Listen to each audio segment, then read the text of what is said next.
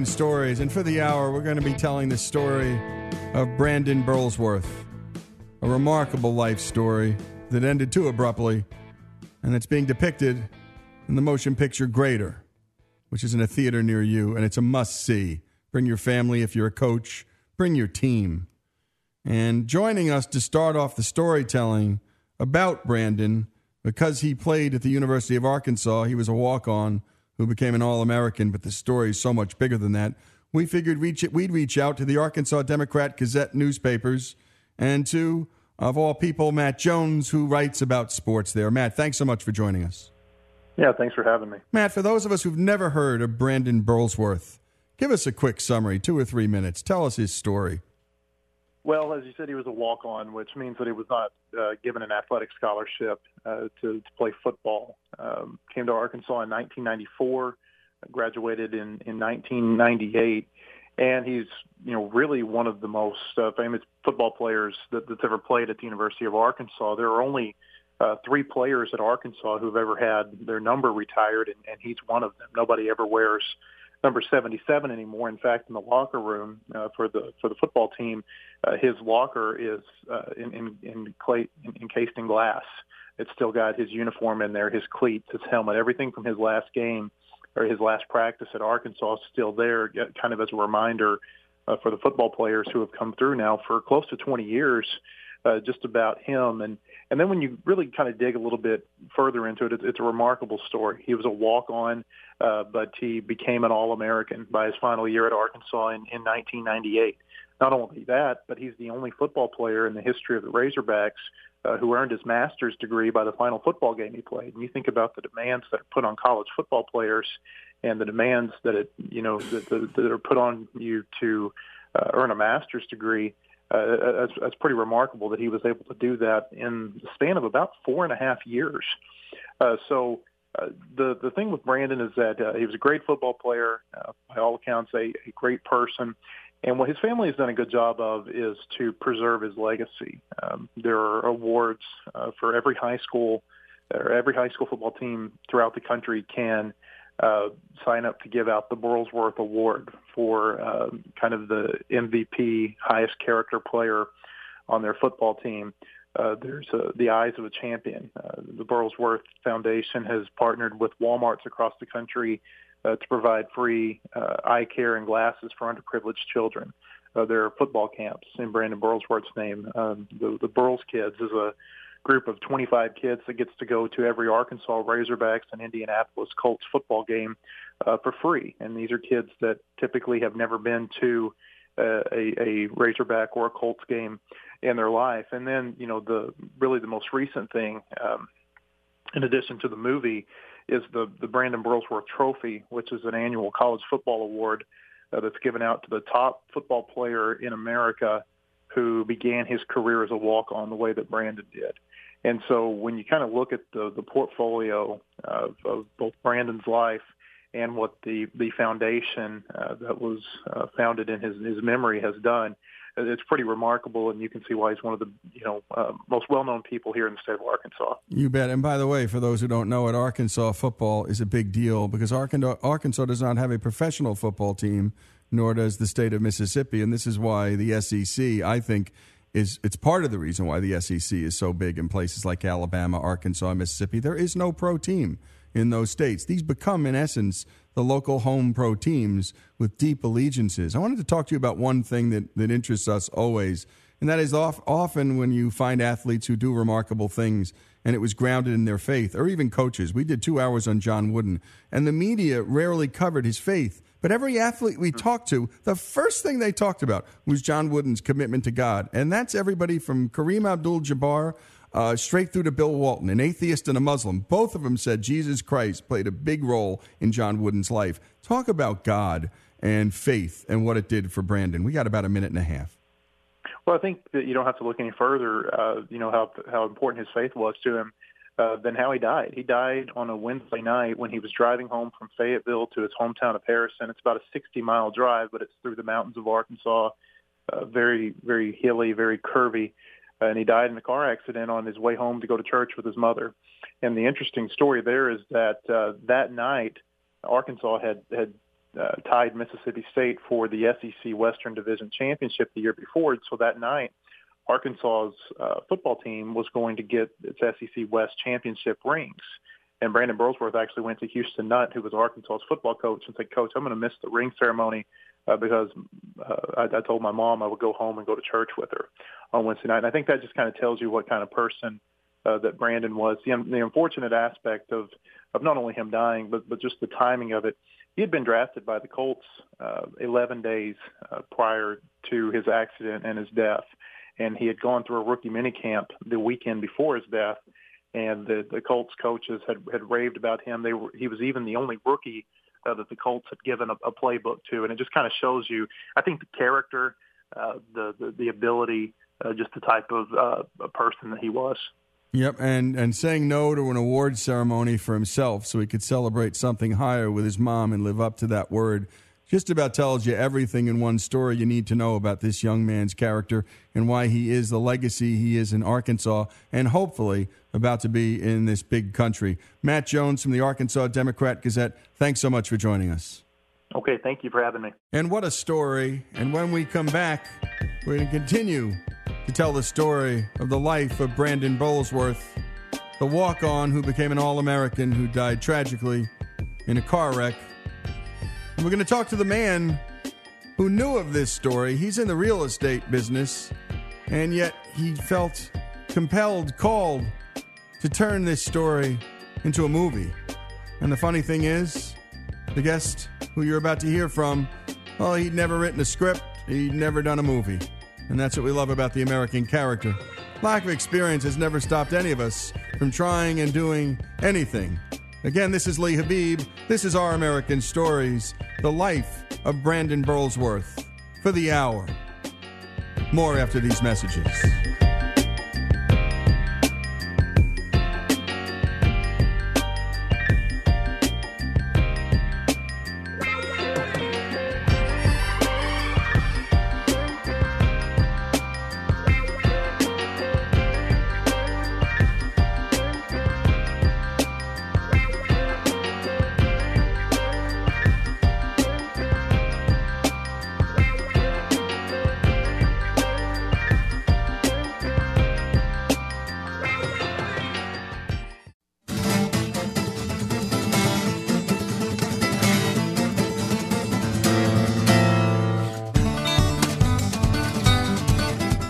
This is Lee Habib, and this is Our American Stories. And we just heard, heard from Matt Jones from the Arkansas Gazette, who writes about sports there. What a story.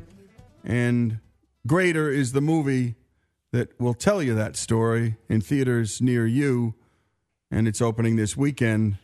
And we love telling the stories behind the stories.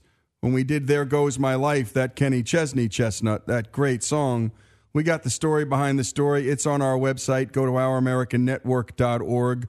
The writer, Wendell Mobley, he lost his one year old, and out pops that song like 15 years later. And Kenny hears it, and he's got to sing it for the rest of his life. Again, go to ouramericannetwork.org. And now we're going to talk about the story behind the story of the making of this movie about Brandon Burlsworth because what a story. And it turns out a man who lives in Arkansas and his real job, his full time job, his day job is real estate. But, Brian Reindl, he had something in mind. He thought this had to be a movie, and he had never made a movie. But that's America, and we do things all the time that we never did before. Heck, the Wright brothers never made a plane before. They were in the bicycle business. And joining us is Brian Reindl, and he's the producer and actually the co writer of this terrific script. And we're talking about Greater. Brian, thanks for joining us on this show. Hey, thanks for having me. You bet, Brian. So you you you know the Brandon Burlsworth story, and what makes you think that you're the guy who's going to make a movie? That's a good question. It was, uh, you know, honestly, it was like once I found out that Brandon had died, you know, I was just walking by television and I had already seen a couple weeks before that that he'd been drafted by the Colts, and this was a guy that got everything he deserved uh, because he was such a hard worker. He turned himself into an All-American, becomes a starter, All SEC, and And I walked by the TV a couple weeks later, just thinking I'm going to get an update on Brandon's story in the NFL, and they say that he's dead.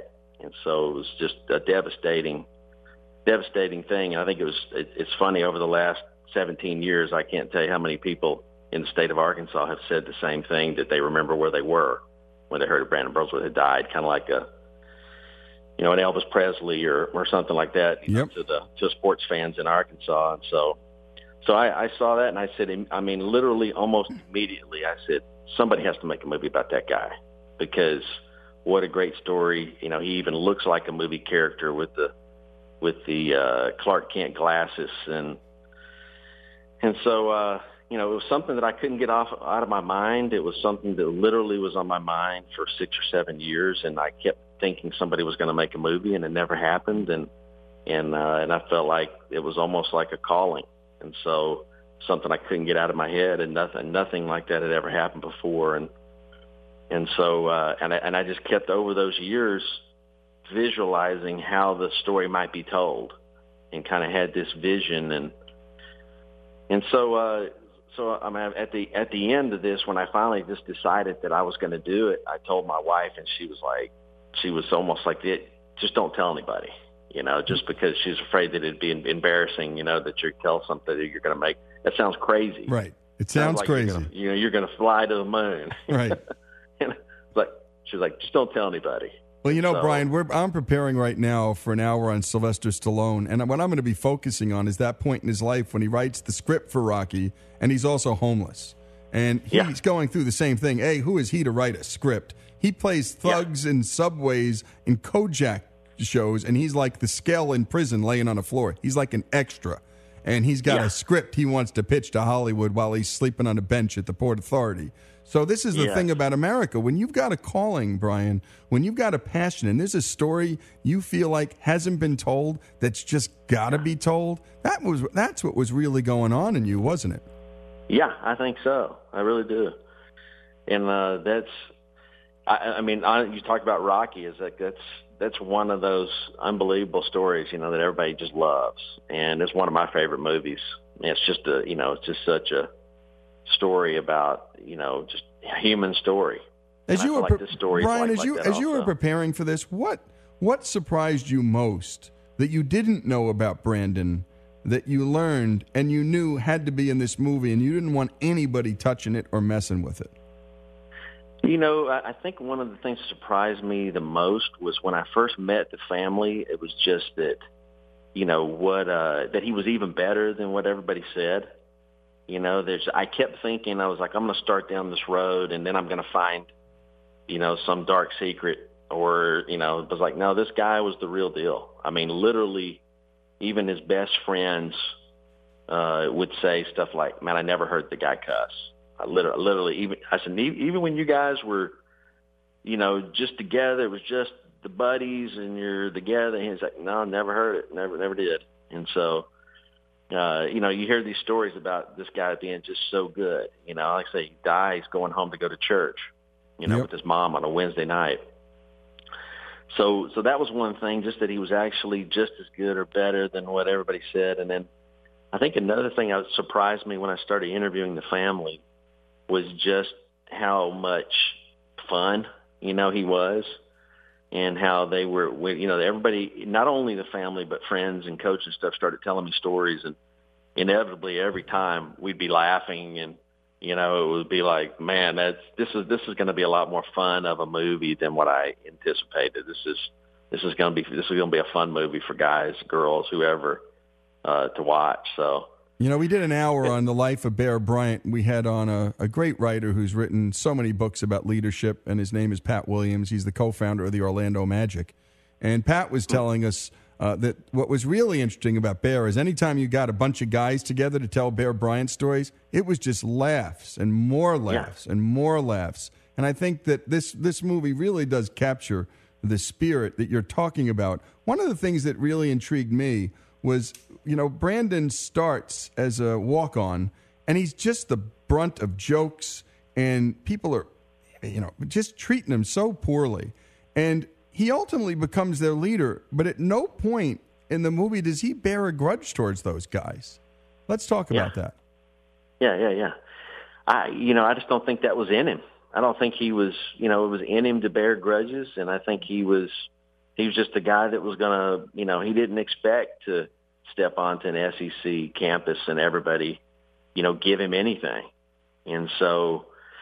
I, I think he's, you know, he was a little bit of fish out of water. You know, he comes from a small town in Harrison, Arkansas, and a little bit sheltered from the rest of the world. And then he shows up on campus like a lot of college freshmen do. You show up and it's like, oh, there's a whole bigger world out here, and people are from you know different cities and states, and everybody gets thrown together. And I think he was he just rolled with it, and he just didn't expect anything from anybody, and just went to work and and stayed true to himself and stayed really close to his family, and uh, so that I think that was it. I just don't think he was really bore any grudges. He just won them all over. I think he just won them all over before the end of the end of his uh, his days there. Yep, and so. and in the, in the end, he won the, the sports world over. I mean, there's an actual trophy named after him.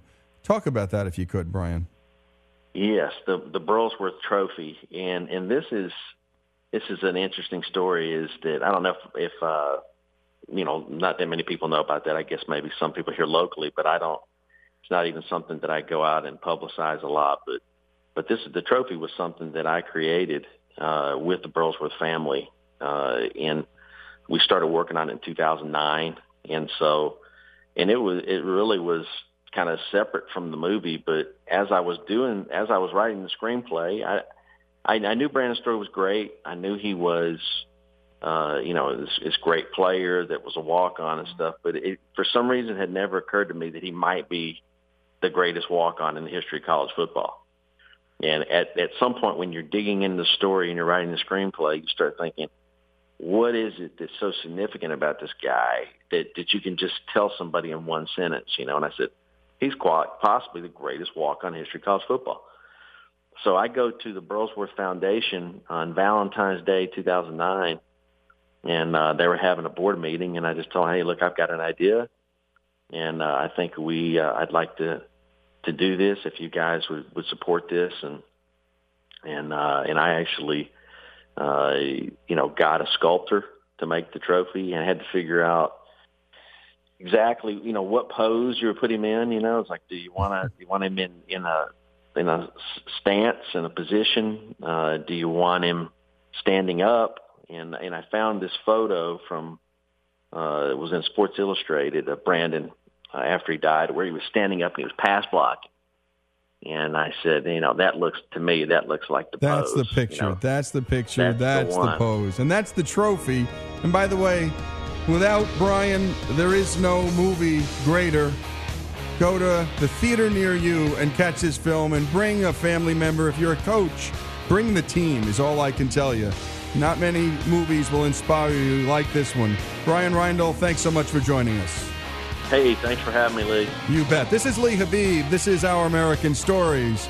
More after these messages. The life of Brandon Burlsworth celebrated today on Our American Stories.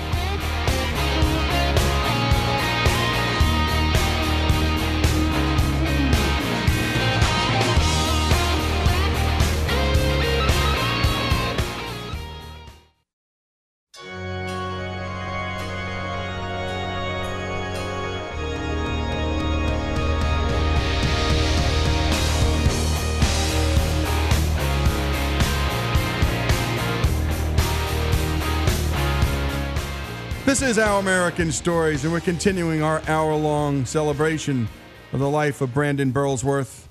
And we heard from a local reporter in Arkansas who's been writing about sports for a long time, and he laid down the basic story. We spoke to Brian Reindl, who was obsessed with this story and wanted to make sure it came to the cinema.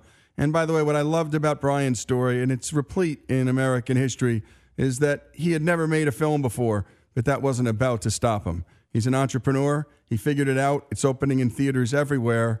And I thought there'd be no person better to bring on than the person who met Brandon Burlsworth as a senior at the University of Arkansas and Coach Houston Nutt, who coached Brandon Burlsworth in that final year and who went on to coach many more years at Arkansas and then at Ole Miss and now works at CBS uh, calling plays and color commentary at CBS and knows a lot about college sports. Coach, thanks for joining us. Hey, thanks for having me. You bet. You know, Coach, what was stunning about this story is you come in and the seniors are, well, they're the seniors. And when a new coach tends to come in to a big time college football program, well, he wants to get cracking with those young guys. And Brandon Burlsworth basically sells you on the idea that maybe these seniors who hadn't had a very good year before might just be the kind of seniors you could win with. Talk about this young man and your very first encounter with him, Coach. Yeah, that's a great question. I I never will forget. It's either the first meeting or second meeting. Brandon is typically shy self at six foot four, 315 pounds, waits till everybody files out of the meeting room.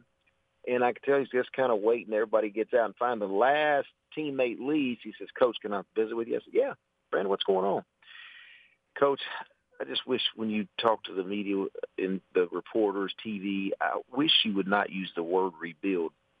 And we got a group of seniors, and he starts naming some of his teammates: Russ Brown, Grant Garrett, Joe Dean Davenport, uh, Anthony Lucas, Clint Stoerner. These guys are, are they're winners, and we haven't had very much success. But coach, I promise you this: we'll do whatever you ask us to do. Just you know, believe in us. And so when he said that, I, I immediately the next morning went to staff meeting. I said, "Let me tell you, we got a guy by the name of Brandon Burlsworth that really sent a message to me last night. He wants to make sure that his scene, this senior group goes out the right way. And so, by gosh, let's make sure we give them every opportunity. And and uh, they were they they were such winners and fighters and so committed. And coach, what happens? You know, you get there new. You hear this even from generals. I remember interviewing Donald Rumsfeld once, and he said, "I wanted to get out of the SecDef position. I couldn't see the war clearly. We needed new blood in there. We needed new people to lead our troops. I can't see it." What happens when a new coach comes in? Is it just cutting it from a different angle? Is it a different style? What happens that can turn a team around like you did with this essentially same set of boys, coach? I, I went to Dean Weber, who'd been there for over 30 years. He's our trainer. And I and I asked him. I said, "I've had two meetings with these guys, and uh, they look the part physically, and they look good in pads, and they run around. They they're quick. I mean, what's the problem?" And and Dean Weber makes this statement to me. I'll never forget. He says, "They're individuals, and they don't think they're going to win." And so that was my job our job as a new staff is we got to paint that picture. We've had we had enough athletes, but the mental part of it is they had no belief, and it was the attitude. Anytime something went wrong, it was the attitude of I confess it's your fault. Right. And so I knew with Brandon, I knew that we had a cornerstone, a backbone, a guy that we could lean on. And so I met with the seniors about a week and a half after that, and and basically painted this picture, fellas. We're getting ready to win, but in order for us to win, we got to have your best play of, of all your life. We got to have your best performance, and we got to have this attitude and the heart and this belief. And the other guys, these other these sophomores, junior, freshmen who don't know, who don't have any idea, trying to find their locker, they don't know how important it is right now because you do you know that you only have three months left of football your senior year. This is it. And so we started leaning on them. And I'm going to tell you, Lee, we we get on this roll, and I'll never forget the Alabama week. It's Wednesday. We didn't have a very good practice. We go in a meeting room, and it's the indoor in the Broyles Center. And I come, we come out. We leave about nine forty-five, ten o'clock at night, and it's dark, and it's a fifty-yard indoor arena. And we and you hear, you can tell there's turf shoes on a turf moving. And who is this? And we walk over there, and and lo and behold, of course, it's Brandon. I said, Brandon, what are you doing? Why aren't you home sleeping or studying or something? Coach had a bad day today, and I just want to make sure my footwork is right. I want to make sure I know who to block. I'm just going through these plays. And so that night, I felt like, man, I can't wait to tell. I make meet with a team Thursday night, 48 hours prior to the game, by myself with just the team, and I told him how much this teammate cares about his teammates. He's very unselfish. He was up here at 10 o'clock at night making sure he wanted to make sure that he had his footwork down. And we we made Alabama quit that day and beat them 42 to six with Shaun Alexander, a great tailback. Just uh, to me, that's it. It's that vision. You got to be able to see it. And you were able to cast a vision using Brandon as your anchor. And without yes. Brandon, uh, that would have been really difficult, wouldn't it have been, Coach? There's no question about it. And and here's a guy. Now remember, he came out of high school with a, just a few scholarships. So his his vision was, I'm going to make it to the Arkansas Razorbacks. Well, he's a recruited preferred walk-on. That means no scholarship.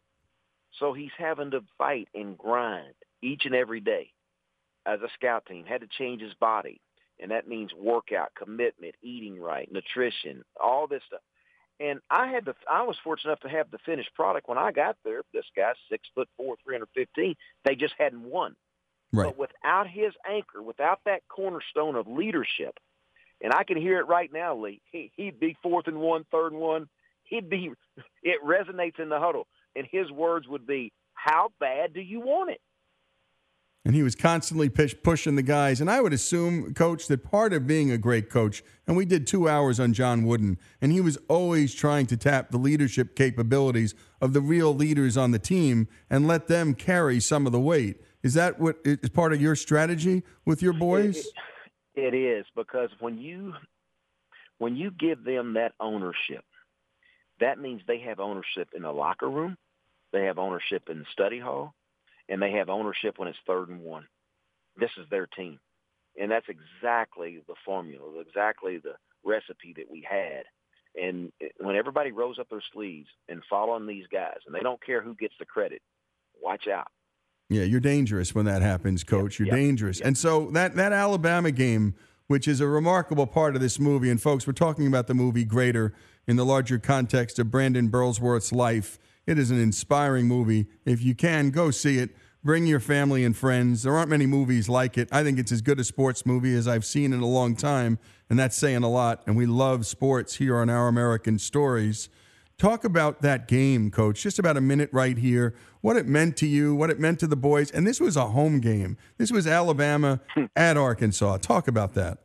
Well, it goes back for me because I was recruited by Bear Bryant. So Bear Bryant was in my living room. My mother uh, my father lived in Fort Fordyce, Arkansas, the home of Bear Bryant, and so there's there was a relationship, and so I have this vision of Alabama being at the top of the top. When I hear the name Alabama, there's instant respect, and so there's a nervousness that goes with that. You're thinking, I'm going to lead this team out that hadn't beaten Alabama too many times, and we're going to face them in our own backyard I don't want to be embarrassed. I want them prepared. And you have this, you know, this nervousness.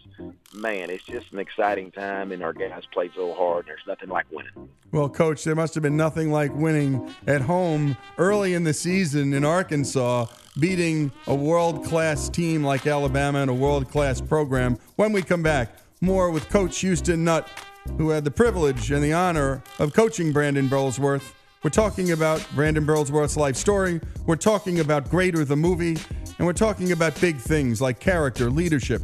And in the next segment, we will talk about faith and the prominent role it played in Brandon's life and the role it plays in Coach Nutt's life. More after these messages. This is Our American Stories.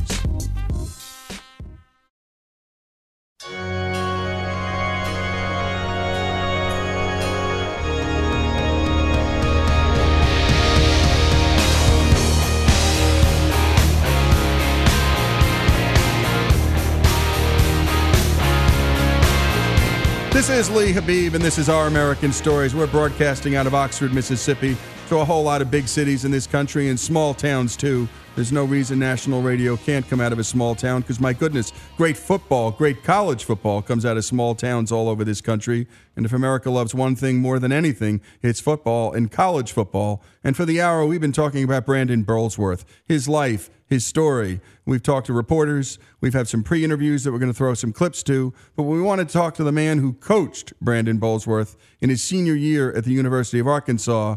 And Coach Houston Nutt joins us again. Coach, thanks again for joining us. Uh, my pleasure. I wanted to go back to that first conversation because we were talking off mic about it, Coach. Here's a kid coming up to you. You're the big man on campus now. You're the coach. He comes up and he's sort of telling you what you need to be thinking about.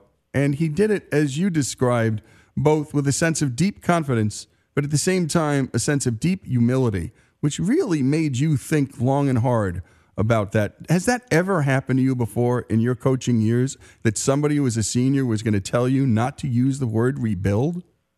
That, that's the only time. And I've taken over uh, places at Murray State, Boise State, Ole Miss, and that's the only time that a, a, a senior that has come up to me with such humility, grace, but then on the same end, still stern with confidence of trust us, believe in us. We're begging. I mean, it, it was almost like I'm begging you to look at this group, especially his offensive line group that had paid a severe price with no success, but he knew he knew there was something in this group because the, because of their work ethic and because of their attitude. And let's talk a little bit about some of the people who've known him. I want to play a clip from Tommy Tice, and this is Brandon's high school football coach. Let's take a listen, Coach. The first thing I noticed about him, he was a seventh grader, and just coming into our program, and uh, you know, I kind of worked with all grades, seven through twelve, and uh, he was uh, nothing special. You know, he was a kind of a gangly, pretty bigger kid than the rest of the kids, not a real big kid. But he was very uh, clumsy, uh, and uh, you know, he was a gangly, awkward, uh, awkward-looking kid. Nothing special. Nothing make you think he'd ever make a great player. And uh, that's uh, quite an understatement. And we learned later that the opposite was the case. This happened to Brandon when he got to uh, Arkansas, too. Coach, what really astounded me in the movie is that he took a lot of jabs from the players. He, they poked him, they, they were mean to him sometimes and cruel. And yet at the end, he didn't hold it against them. And indeed, he didn't take it out against them. He just led them, coach. And that, that's a remarkable thing as a young man to be treated so poorly but not return the jibes and the insults. Put it behind him and just lead. Talk about that It- part of his it's character. A, it's a it's a rarity. It's just so rare. Uh, of talking about turning the other cheek and poke at me and jab at me, and he just keeps right on going. Uh, in that self, just very not much conversation, just tend to business, and and I just had such awesome respect for that. I had a, also had awesome respect for if, if somebody was was starting to tell a dirty joke, he would walk away. He was just so good, and and um, I, I just I just really think his attitude and his personality became contagious in that locker room, and uh, I could see it. I could see it, especially once we were three and zero, four and zero. We beat Alabama. We get on this roll, and now man, it's I said this is a this is a championship caliber team, and the freshmen and sophomores were looking up and following these guys, and so uh, what a leader. But you're exactly right. He didn't worry about anybody poking and jabbing at him. He he just stayed right in stride. He stuck to the roadmap, and he never wavered. And the theme in his life, obviously, Tommy Tice didn't think he'd make it in high school, and he did. And then no one thought he'd make it in college, and he did. Uh, this young man, well, I think he had an audience of two, it turns out. I think it was his mom, and I think it was his God. I want to talk to you a bit about the role of faith in this film. I'm so glad that it's there, but I'm also glad that it's, it's there with a light hand. He's walking the walk, and so often in films that have a Christian theme, it's just a, a lot of daisies and rainbows and a lot of verse. But here, it's the light of Brandon that shows his faith, not his talk about his faith. And I really, I love that about this picture. Talk about his walk and how it led other men to walk stronger and stand up straighter. Well, Brandon had this quiet demeanor, and he was not a rah rah. But when he spoke, they listened, and um, you knew that he always did things the right way.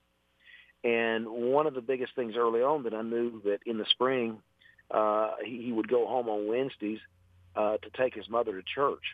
Ironically, the the day that we were passing out the Southeastern Conference rings, he told me the day before. He says, "Coach, I'll be going to Harrison on Wednesday, so I'll just get my ring the next the following day." I, I said, "Well, the team, everybody's going to be in here. We're going to try to make it a a nice deal for everybody." And he says, I know, Coach, but it's Wednesday night, and I got to go. So it sent such a strong message to me, Lee, that you know what?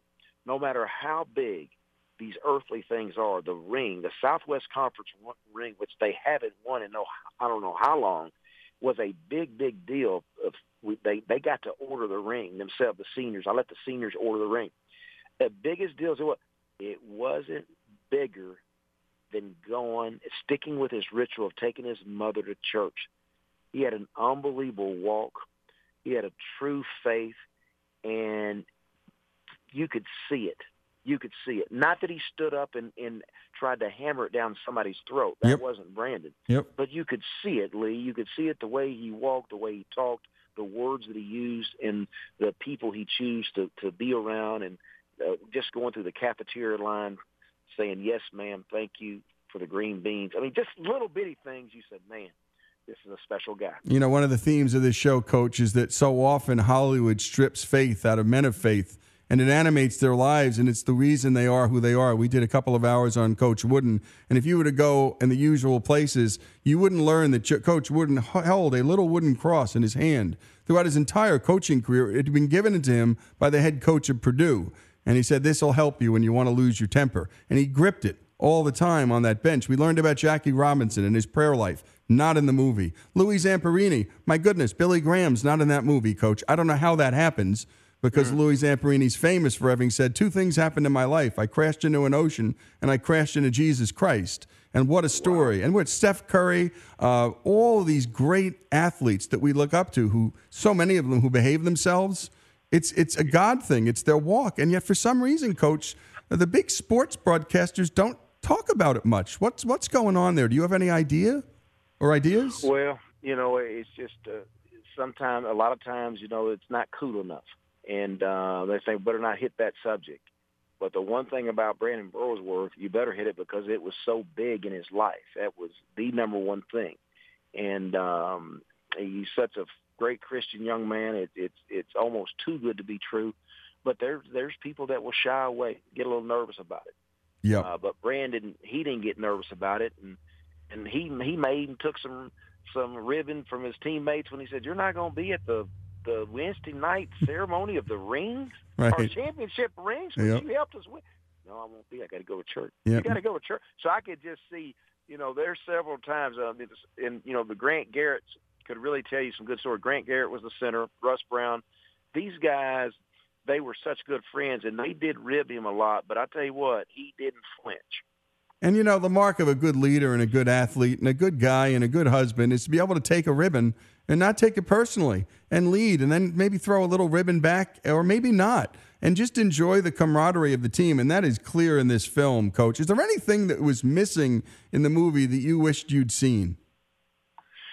Oh, uh, you know, it, it's so good. I, I love the movie. I just, uh, you know, I'm always wanting more. I'm always wanting more of the side of uh, of just um, the relationship he had with Jesus, and also what he, the way he he took his mother to church every Wednesday, and and those things. I think it's, I think that's huge, and uh, he wasn't ashamed.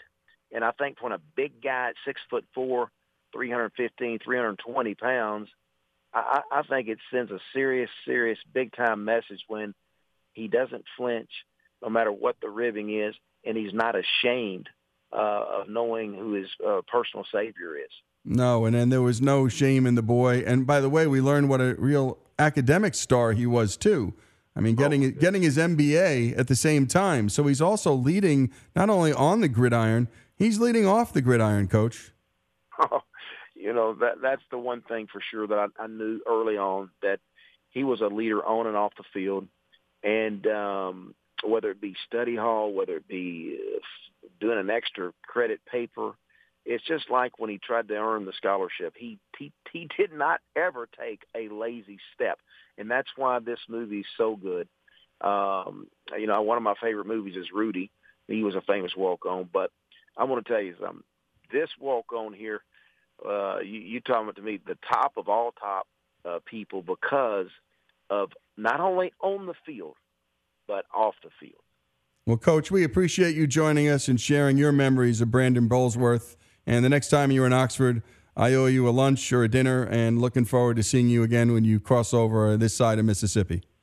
Great, can't wait. Thank you so much. Coach Houston Nutt, he coached Brandon Burlsworth, Brandon's senior year. The movie is the great is greater. It's in movies and movie theaters everywhere. Go and see it. Take a friend And if you're a coach, take the whole team.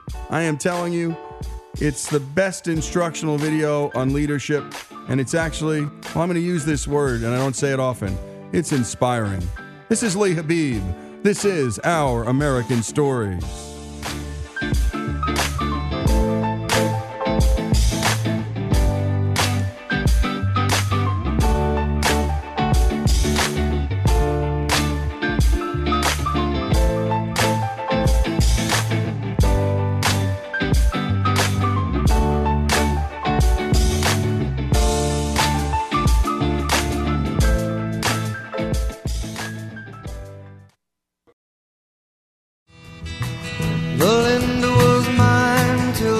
Time that I found her holding Jim,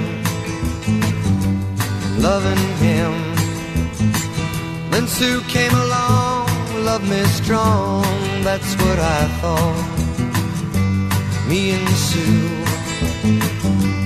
that died too.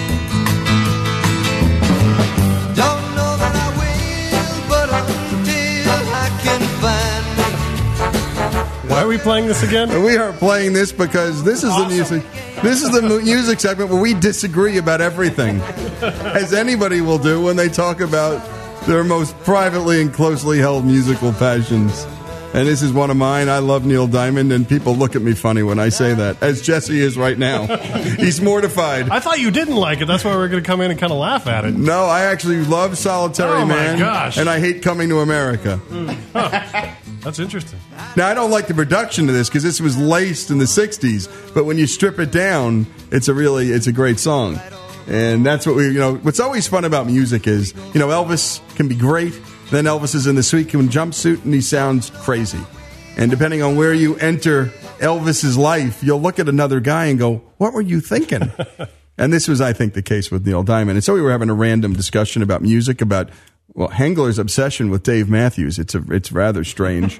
he says he's had religious epiphanies at Dave Matthews concerts. Everyone out there is saying Lee's strange for feeling that way because it's the it's normal. It's normal. And Jesse just doesn't understand any of it because he doesn't get Dave Matthews. And all he does when you say Dave Matthews is he does that famous Jesse grunt. Uh, uh, that's it. You're not going to hear another word from him. Uh. And we're not sure what Alex likes because he, he, he loves Creed and then says, I'm sorry, right after he says it. Everybody's got those guilty pleasures. They just, uh, you know. It's true. admit. What's yours, Ed? We don't know your guilty pleasures. Come clean. Now come clean. You've got one. Spice Girls? Spice Girls. You know on. what? You know what? Uh, you're getting closer. I'm trying to figure it out. Uh, who do, I, I, I like Taylor Swift. I, I, I would never buy her albums, but I think she's talented and a good role model. I guess I don't know. Yeah. That's probably, Okay, but that's, not so I'm saying. terrible. That's not so terrible. I mean, Ryan Adams just recorded that Taylor Swift record. He's cool. So he's, you know, she's sort of kind of cool, and you got, you know, you got kids too. Yeah, so I you just know, can't think of too much crap that I actually do enjoy. But uh, yeah. Doesn't even make sense. Well, no, what he's saying is that we actually enjoy garbage, but he can't. You have to be aware of what other people think of it. It's not you consider it crap. Like for me, I know other people consider Air Supply to suck. I like Air Supply. Oh, that's painful. Making love out of nothing at all? That's great. It's stadium rock. Stadium Rock. 2 a.m. I'm drunk again, it's heavy on my mind. stop mumbling, Dave. stop mumbling. That's nice, though. I mean, it's, Yeah, I mean that's uh hey look, we have our favorite concerts and we have our worst concert experiences. And so that's what we really have to dig into here. And uh worst concert experience, Edwards. You're getting you're revved up to see the show Oh, man, it and they come out and they just that was stink. easy. Uh, Peter Frampton was the worst show I think I've ever seen in my life. And why? Not only was it just sounding out of key and it was just boring, and his opening act, who was Buddy Guy, was ten times more talented than he Of course. was. He, he before his set, he came out and whined at the audience not to take his picture. Because it, the, the show previously, I forget where it was, somebody was taking his picture. He told him to stop, and the guy kept taking pictures. So the guy ripped his iPhone out of the out of his hand and threw it backstage. It caused, caused a, a little snuffle uh, in, in the news. It was in the news. But, Ah. And so, so he said he, he got up on stage for a half hour and told us why he didn't want people taking his picture. Oh, that's great. So you're getting lectured at a concert. Yeah, so I started taking his picture, and you know his guitar player shaking his head at me. So then my wife and I and the people we were with, we just turned our backs to him and sat there on the lawn with our backs to him during the whole show. And But- everybody takes I mean, you pictures spend your entire life trying to be somebody up on a stage and get your image out there and be a rock star, heaven forbid, and somebody's going to take your picture and you're going to whine about it like a little girl. It's crazy. I, I mean, no, Buddy Guy was amazing. Oh, yeah, he, he was only allowed to play for like a half hour because little prissy boy uh, Peter Frampton had to come out there on, on stage with his, sequins pants and, and the, those little rivets on it. It just it was so stupid. And this was an intimate show where it was the Britt Festivals in Oregon, where you know there's nothing between you and the stage. It's just the Right. grass and the stage. Yep. But he had to have these big old mer- metal barriers. Up there, like these six foot tall metal to protect them from you crazy yeah, fans. to protect us from you know this this little tiny hippie festival kind of a thing. And it's just man, I'll never never again. Sorry. Yeah, and by the way, Frampton was this gigantic star. Yeah. Frampton Comes Alive was this gigantic record, and he was this sex symbol, and he was in movies, and then he was nobody, which has got to be really painful. Hengel, your worst concert experience, or do you just love all of them? I, I was sitting there thinking like, and yeah, I pretty much did because I don't I don't commit unless I know you know it's going to be good stuff. But I would have to say that the opening band for um, GNR was Soundgarden, and it was beyond awful. Guns N' Roses, G- GNR is Yeah, Guns N' Roses yeah. for you non Guns N' Roses fans. GNR. S. You didn't say Soundgarden. You should have said S. oh yeah, right. Soundgarden. Right. Got it. Mine was Johnny Cash. Biggest disappointment I like. Wow, I've seen him a couple of times, and he was just terrible. But then I saw him when he was good, and then that was one of the great nights of my life. He's your favorite. He is, but what I'm saying is sometimes you go to see your Yeah. favorite Led Zeppelin. I mean, I saw them in Madison Square Garden. It was terrible. Uh, It was in, incomprehensibly bad. And then I saw him again t- two or three years later, and it was incomprehensibly good. Yeah. Stevie Ray Vaughan, incomprehensibly bad when he was on drugs. Then I saw him on the In Step tour just before that helicopter crashed and he died. Best show, one of the best shows I've ever seen. How about a show? How about like a, a group you didn't like, but then you saw them live and then you liked them instantly? oh my goodness. Uh, there's a bunch of Mine was people like Metallica. that. I couldn't stand Metallica, and then I went to a show. I was like, oh, okay, I get it. Now I can't stand them anymore again. But A lot of the Such is life. Some of the country acts. That's what did it. Lone Star Cafe hooked me to George Jones. Uh-huh. It got me going. Uh, got me going on a bunch of people. And then the, the Pink Floyd. I never liked Pink Floyd till I saw him. wow, Yeah. And Prince. I didn't like Prince at all till I saw Prince. And Prince may have been the greatest showman I've ever seen in my life. Better than James Brown. And I saw James Brown. And James Brown had nothing over Prince. Wow. So yeah. What about what about you you you gentlemen over there? John, best show. Best show, um, man. What we entered with Neil Diamond, just the energy in the in the A stadium. wise, wise man. I mean, that was it was amazing. If the whole crowd together singing every song, I mean, it was amazing. Worst concert, Yeah. pretty easy. Uh, I, it was Paul Simon and Bob Dylan together, Oh, wow. and Dylan was horrible. You couldn't even understand what he was saying. Paul Simon, on the other hand, good show, but Yeah. they were playing together, and Oh, it was that's rough. And uh, we're going to go out with some Neil Diamond just for Jesse. just for Jesse. And Alex, the You Love Creed, we need to say no more. I will have to leave on that note. This is Lee Habib. This is Our American Stories. Just goofing off here for a segment, just like you do so often in your life. More after these messages. The solitary man, solitary man. those horns sound like flatulence.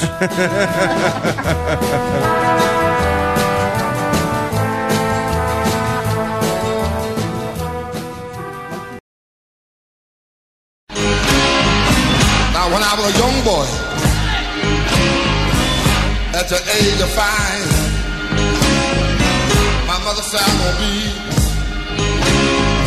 the greatest man alive. This is Lee Habib, and this is Our American Stories, and you're listening to Muddy Waters, and that's The Last Waltz, directed by Martin Scorsese, Dr. John, Eric Clapton, Neil Young, Joni Mitchell, Van Morrison, Ronnie Hawkins, but you knew the man who stole the show was Muddy Waters. And Jesse's a big, my boy Jesse here is a big blues fan, and we've got a piece on Muddy Waters. He was an American blues musician who is often cited as the father of modern Chicago blues.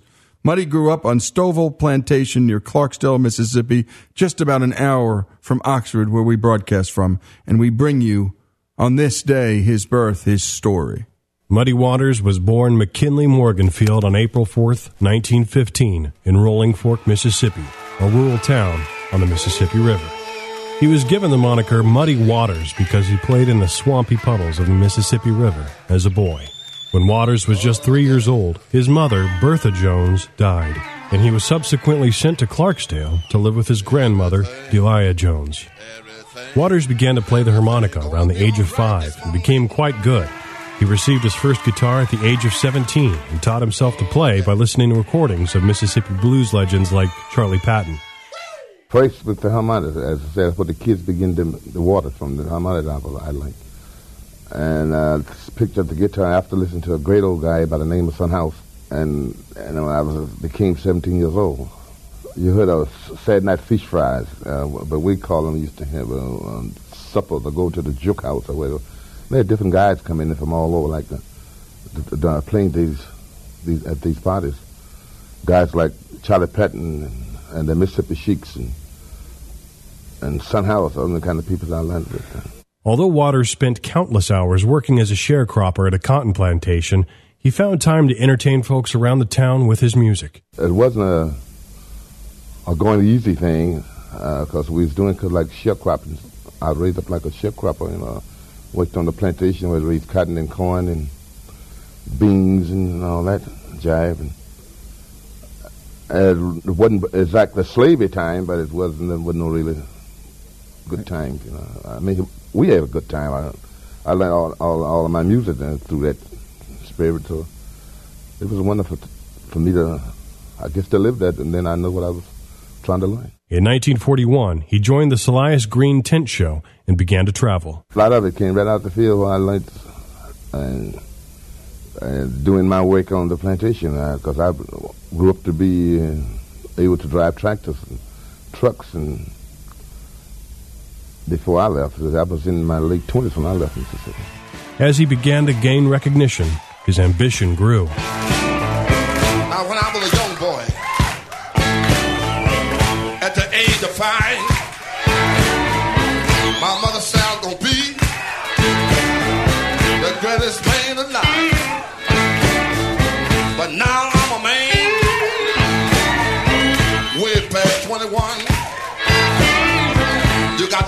woman. I have lots of fun. I'm a man. Then, after Alan Lomax and John Work, who were archivists and researchers for the Library of Congress Field Recordings Project, caught wind of Waters' unique style, they sought him out to make this recording.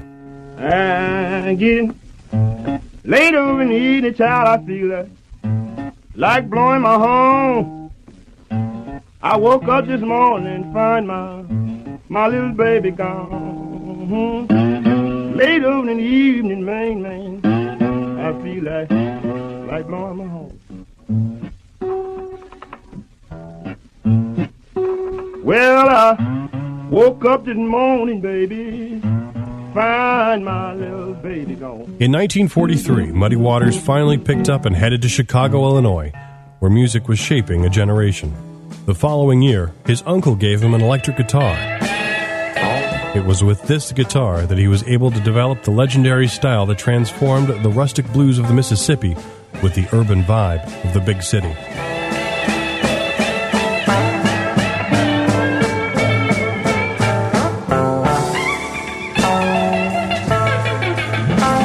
Working at a paper mill by day, Waters was sweeping the blues scene by night.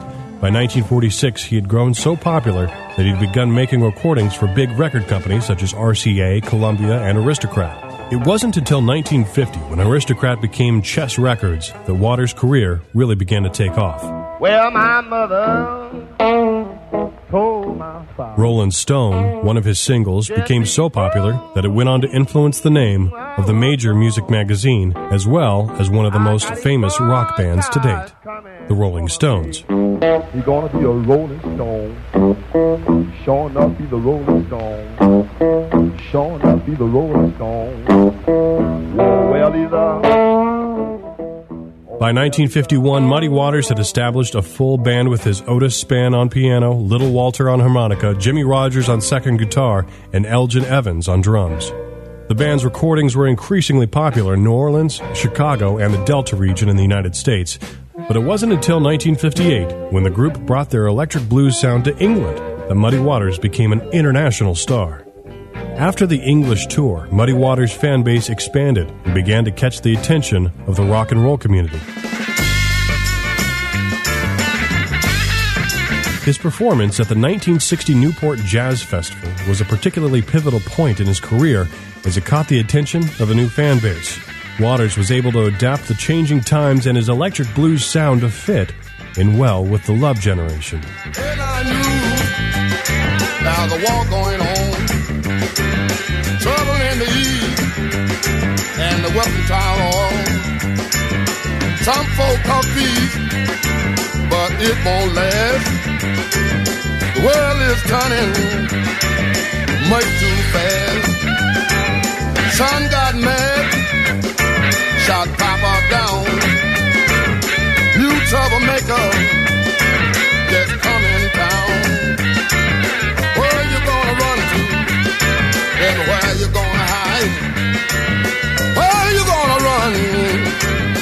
Where you gonna hide? Waters continued to record with rock musicians throughout the 1960s and 70s and won his first Grammy Award in 1971 from the album They Call Me Muddy Waters. After his 30 year run with Chess Records, he went his separate way in 1975, suing the record company for royalties after his final release with them, Muddy Waters' Woodstock album. Waters signed on with Blue Sky label after the split. He then captivated audiences with his appearance in the band's farewell performance, known as The Last Waltz, an exceptionally star studded affair that was released as a film by Martin Scorsese in 1978. I'm a full grown man. Man, I'm a natural born lover's man. Man, I'm a rolling stone.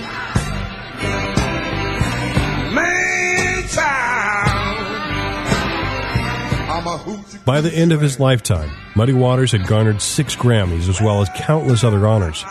He died after suffering a heart attack on April 30th, 1983, in Downers Grove, Illinois. Since his death, Muddy Waters' contribution to the music world has continued to gain recognition. In 1987, Waters was posthumously inducted into the Rock and Roll Hall of Fame. Five years later, the National Academy of Recording Arts and Sciences awarded the musician a Lifetime Achievement Grammy Award. Some of the most recognizable names in music have named Muddy Waters as their single greatest influence, including Eric Clapton, Jimmy Page, Jeff Beck, and Johnny Winter. Was it not a man? Muddy Waters. Here's Eric Clapton. Most of the players that came to Chicago that were that were really vital came from what they call the Mississippi Delta, the Howlin' Wolf and Muddy Waters. They played in bands and they played uh, in clubs. They had actually a way to become sophisticated, I think, and they had competition. The guys would come up and they'd go and visit Muddy in his club and they'd see how sharp he was and, the kind of suits he was wearing and the kind of money he was getting and they'd have to revise their act and they'd speed, it would speed up the process and bring out the best, the absolute best in everybody. I would have been 18 or 19, and I got a call from this guy, Mike Vernon. He said, uh, there's a great opportunity for you to come and play with Muddy and Otis. I tried my best to be cool, but I was just in bits. All I can remember is them dancing. I remember them because they, I play, we, we all did it in, it was over in about an hour. It was so fast. And these guys had suits on that were like silver silk, big suits. And, and that when they were listening to the playback, they danced and they held their trousers up. So that, you know, they, they were big trousers and they would do these kind of fancy foot steps, holding their trousers up like skirts, you know. And it was just breathtaking. He meant a great deal to me, and uh, his music still does, probably more than anybody else's. It was the first, really, that got to me, and it still is the most important music in my life today, is the music of Muddy Waters. Though Muddy Waters' life lasted from April 4th, 1915 to April 30th, 1983, passing away at the age of 70, his music influenced the blues and rock world for an eternity. For Our American Stories, I'm Jesse Edwards.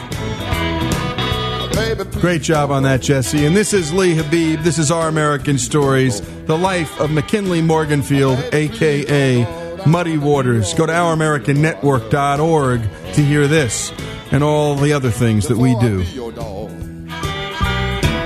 for a piece.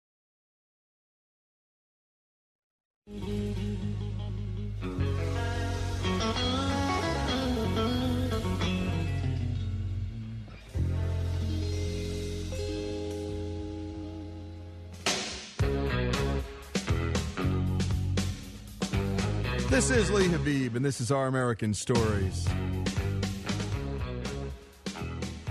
And the subject for this segment, well, actually, we just heard it a couple of times right there in that piece by Stevie Ray Vaughan. He had a nice, well, pause right there. And we've been pushing around this piece for, I don't know, since it seems like last year in praise of the one second pause, which Hengler worked up. And, uh, well, we're going to resuscitate it because it seems like it's already been buried. And when we, we went to Hengler and said, hey, I think we should do that one second pause now, he went, what? You're serious. We're not going to really do it, are we? And we really are. And, uh, well, before we do, I just wanted to talk a little bit about why pauses matter in literature. And I don't know if you remember your class way back, if you ever took a poetry class or a writing class, but the caesura is one of the most important literary devices there is in poetry. And, well, what it means, well, here's the actual definition from the Poetry Archive. A caesura is a strong pause within a line and is often found alongside an enjambment. If all the pauses in the sense of the poem were to occur at the line breaks, this could become dull. Moving the pauses so they occur within the line creates musical interest. A caesura may be marked like this, and then you'll see two straight lines next to each other. So when you're reading a poem and you see that, that means shut up, basically. Shut up. Two lines. John Mole's Coming Home has a fi- first stanza that sets off in a very steady rhythm with the first four sentences the same length as the line and the same length as each other. The fifth sentence is only half a line long, and the pause following that full stop creates a really dramatic caesura. So, again, where and how to use pauses. And by the way, musicians, great ones, especially as they get older. Listen to B.B. King play when he was young. Listen to him play when he was older. And I say the same for my dear and most beloved guitarist and my personal favorite, Stevie Ray Vaughan. Listen to him play when he was young, up and down the fret like a madman. Older, sometimes he'd just shut up. Hardest thing to do sometimes. By the way, all over the Bible, you'll see the same thing called something different. And I'm holding in my hand Psalm 3 Save me, O my God. That's one of the Psalms of David when he fled from Absalom with his son. O Lord, how many are my foes? Many are rising against me. Many are saying of my soul, There is no salvation from him in God. Caesura. I'm supposed to shut up now. But you, O Lord, are a shield about me, my glory and the lifter of my head. I cried aloud to the Lord, and he answered me from his holy hill. Caesura. So on and so forth. So now on to Hengler's In Praise of the One Second Pause. And, well, we're going to be talking to someone, or Greg did, named Marty Nemko, who holds a PhD in education from the University of California, Berkeley. He is in his 26th year as a host of a national public radio San Francisco radio show. And Marty recently wrote a piece for Psychology Today entitled In Praise of the One Second Pause. He began his piece asking these questions How do you feel when someone interrupts you? Very few people like it. Well, this question is harder. How do you feel when someone starts to talk the nanosecond you finish saying something? Chances are you don't like that either. After all, that suggests that the person was more interested in saying something than in digesting what you said. Or maybe the person stopped paying attention and was just waiting for you to finish. Now, in contrast, imagine that you finished saying something and the person took a full second to think. Maybe saying, hmm, now how are you feeling? You're probably feeling the person thought your statement was worth pondering and more foundational that you were taken seriously, which we all want. Well, we had our American Stories, Greg Hengler, ask Marty, what would we say to someone who just likes to talk and never takes that breath? Or how would we respond to somebody who consistently interrupts us? Here's Marty's answer. It's very difficult to change people, but I am a big believer in giving tactfully dispensed unwanted advice. So if somebody really is interrupting me all the time, I would, in a very tactful and simple way, say, I, I really like to finish. And if you watch CNN or you watch any kind of TV or radio show, you'll see that the experienced guests who are on panels, if there is one of their um, panelists is interrupting all the time, they'll say something like, I allowed you to finish, please allow me. And do that in that very calm way. You pay a price no matter what. You pay a price if you ignore it, but you pay a bigger price if you're constantly ignored. And again, it depends on the situation. If you're getting interviewed for a job, I'm not sure you're going to want to interrupt the interviewer and say uh, to just tell the interrupter, "Would you please stop interrupting me?" yeah. But in more common situations where the risk-reward ratio is better, it may be worth offering a bit of gentle feedback. We know a man who adheres to a four sentence rule. This involves speaking approximately four sentences and then waiting to see if the listener wants to hear more. He does this because we often say more than our listener wants to hear. Is this rule basically a different take compared to your one second pause suggestion? It's a very different rule, and I find that uh, too rigid. That's the rule of how long you should talk. I'm much more in favor of what I call the traffic light rule. During the first 30 seconds of an utterance, your light is green. The person is paying attention uh, not overwhelmed with content. During the second 30 seconds of an utterance, your light is yellow. There's an increased chance that the person is wishing you would stop, or indeed has something that he or she wants to say. At the 60 second mark, you occasionally uh, want to run a red light, which is, uh, but usually you want to stop. So I think that gives a little more flexibility than four sentences, because sometimes things take less than four sentences and sometimes more. Boy, these are really good rules to live by, actually. Never really thought about that before. I think I've got like a nine minute rule. I got to really work on this, man. Here's Marty on a pet peeve he has involving conversation narcissism.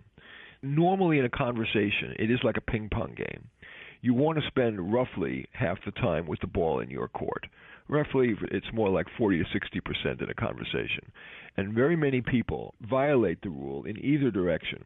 They're either narcissistic and they will talk about 80 or 90 percent of the time and never ask a question about you, or if they do, it's obligatory and then they but they're really not paying attention. They're only half listening.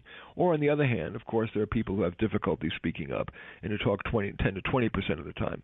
So a nice rule of thumb is to go for roughly 40 to 60 percent of the time using the traffic light rule and using the one second second pause. But I would be full of BS if I said that was very easy to change. It is very difficult to change a natural habit of interrupting, talking at too great length, and uh, not pausing. Well, so far we have chose to cut out Greg's question to Marty. But for this one, we will be including Greg's question because it's a personal one. But wait for it. So is Marty's answer. I don't necessarily consider myself a narcissist, but I, I know that I struggle with returning the favor when somebody asks me a question. You know, how was your day? What'd you do this weekend?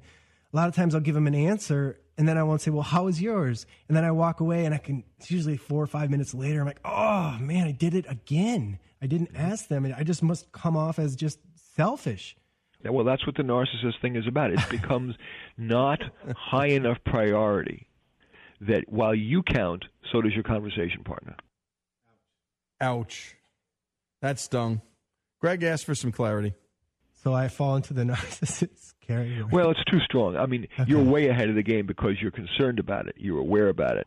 You're in that interim transition period from when you are unaware and just oblivious and continuing to blather on and a full conversation partner. So I would bet that you will do fine. It's, you're, you're just in that transition period. You're not a narcissist. There you go, folks. None of us here have perfected the art of dialogue and thought this would be a piece of advice we could all put in our back pocket and actually use in praise of the one second pause. And don't forget 30 seconds, green light, 45 seconds, yellow light. You go past a minute and don't let the other guy talk, you got a problem. This is Lee Habib. and this is Our American Stories.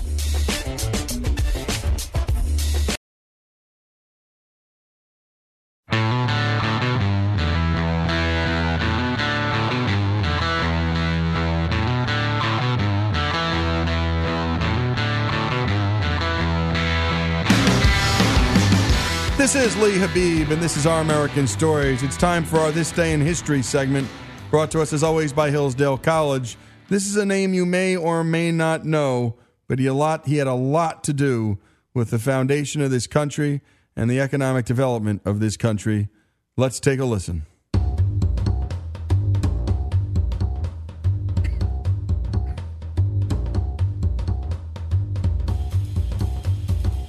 Ever hear of the Great Depression of 1920? No? Me either. Do you know why?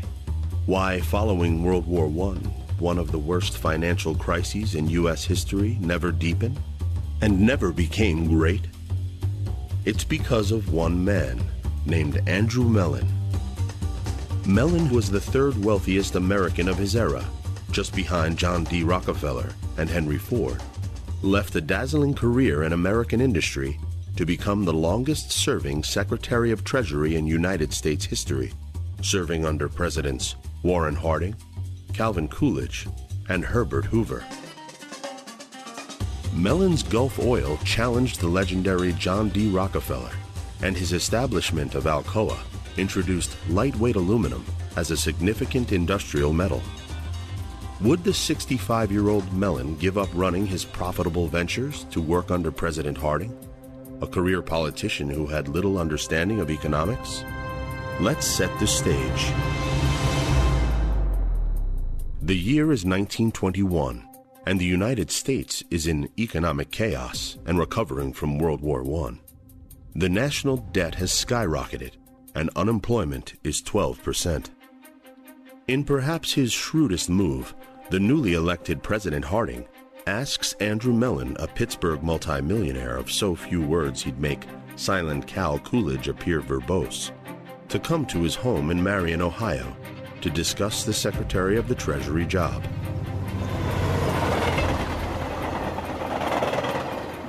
Mellon takes a train to Marion, but no one in the depot shows up to meet him. So he walks the mile to Harding's house, suitcase in hand, only to encounter a three block long line of local job seekers. So the third richest man in America takes his place in the lackadaisical line to have his appointment with the president. After a couple of hours, one of Harding's clerks notices Mellon patiently waiting in line. Excuse me, Mr. Mellon. Yet Mellon refuses to have any fuss made and insists on taking his turn behind the others.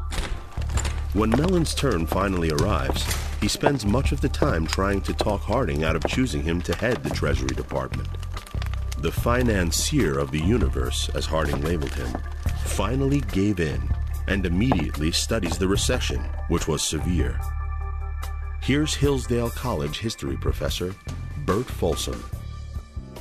Andrew Mellon spent the first year as Secretary of Treasury studying the tax situation.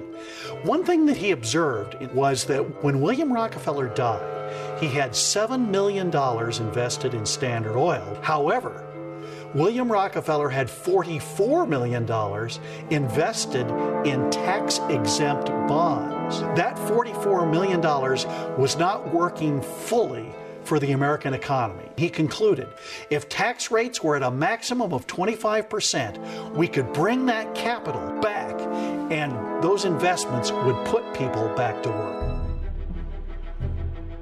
The U.S. tax system is in disarray.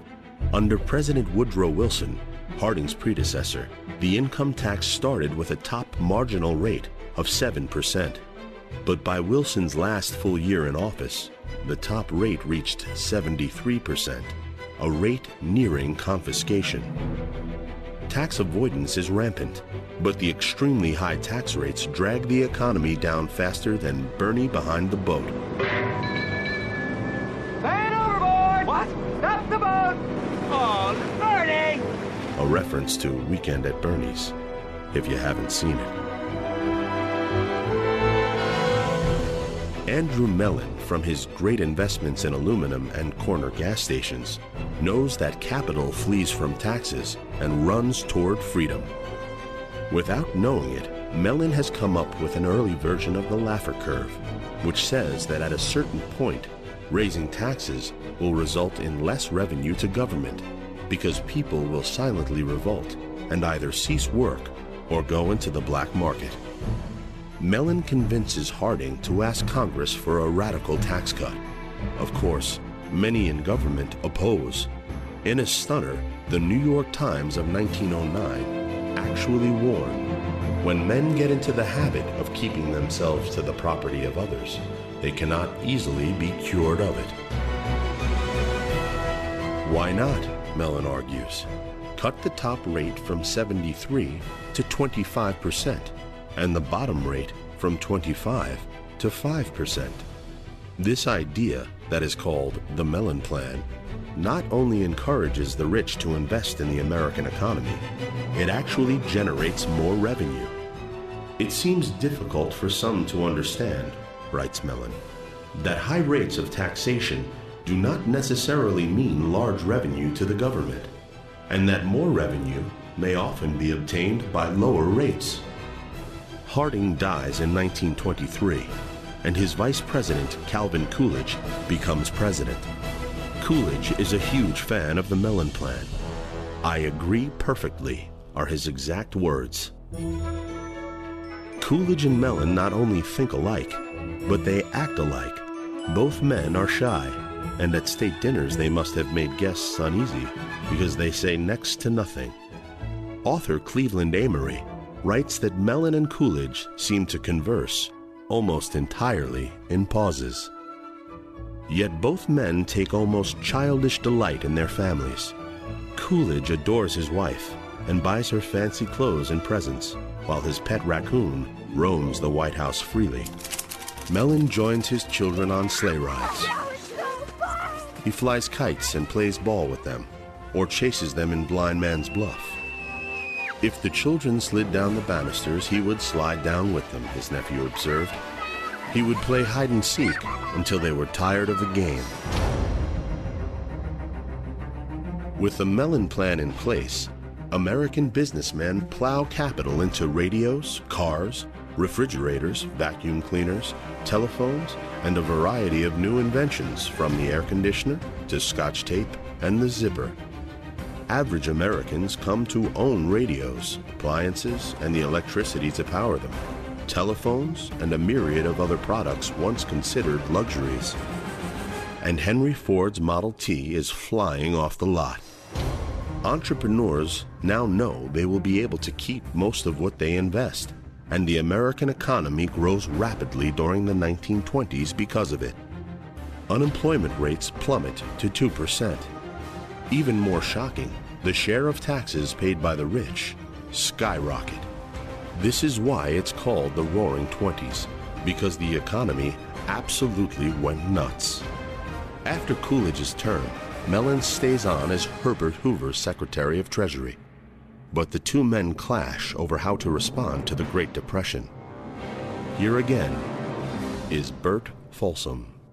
When the Great Depression hit, ultimately Hoover's recipe was to raise tax rates. It's from Mellon's rate of 25% up to 63%. In order to make this easier on Andrew Mellon, Hoover decided to kick him upstairs and make him ambassador to Great Britain.